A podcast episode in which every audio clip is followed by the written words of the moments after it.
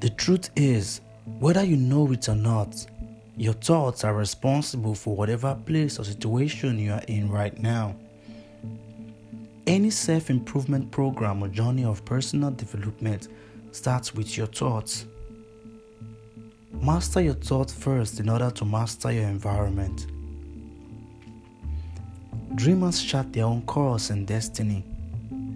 Dreamers are always striving to be the person they were meant to be and are not afraid to be different. I'm here to tell you that there is another way. It is not for everyone it is not the only way. It is not the easier way. Actually, it is more likely to be the other way, but I guarantee you it is the best way. It is simply this follow your dreams. We cannot exhaust the creative power of our minds. If your mind can accept that something is achievable, it will find a way to attain it.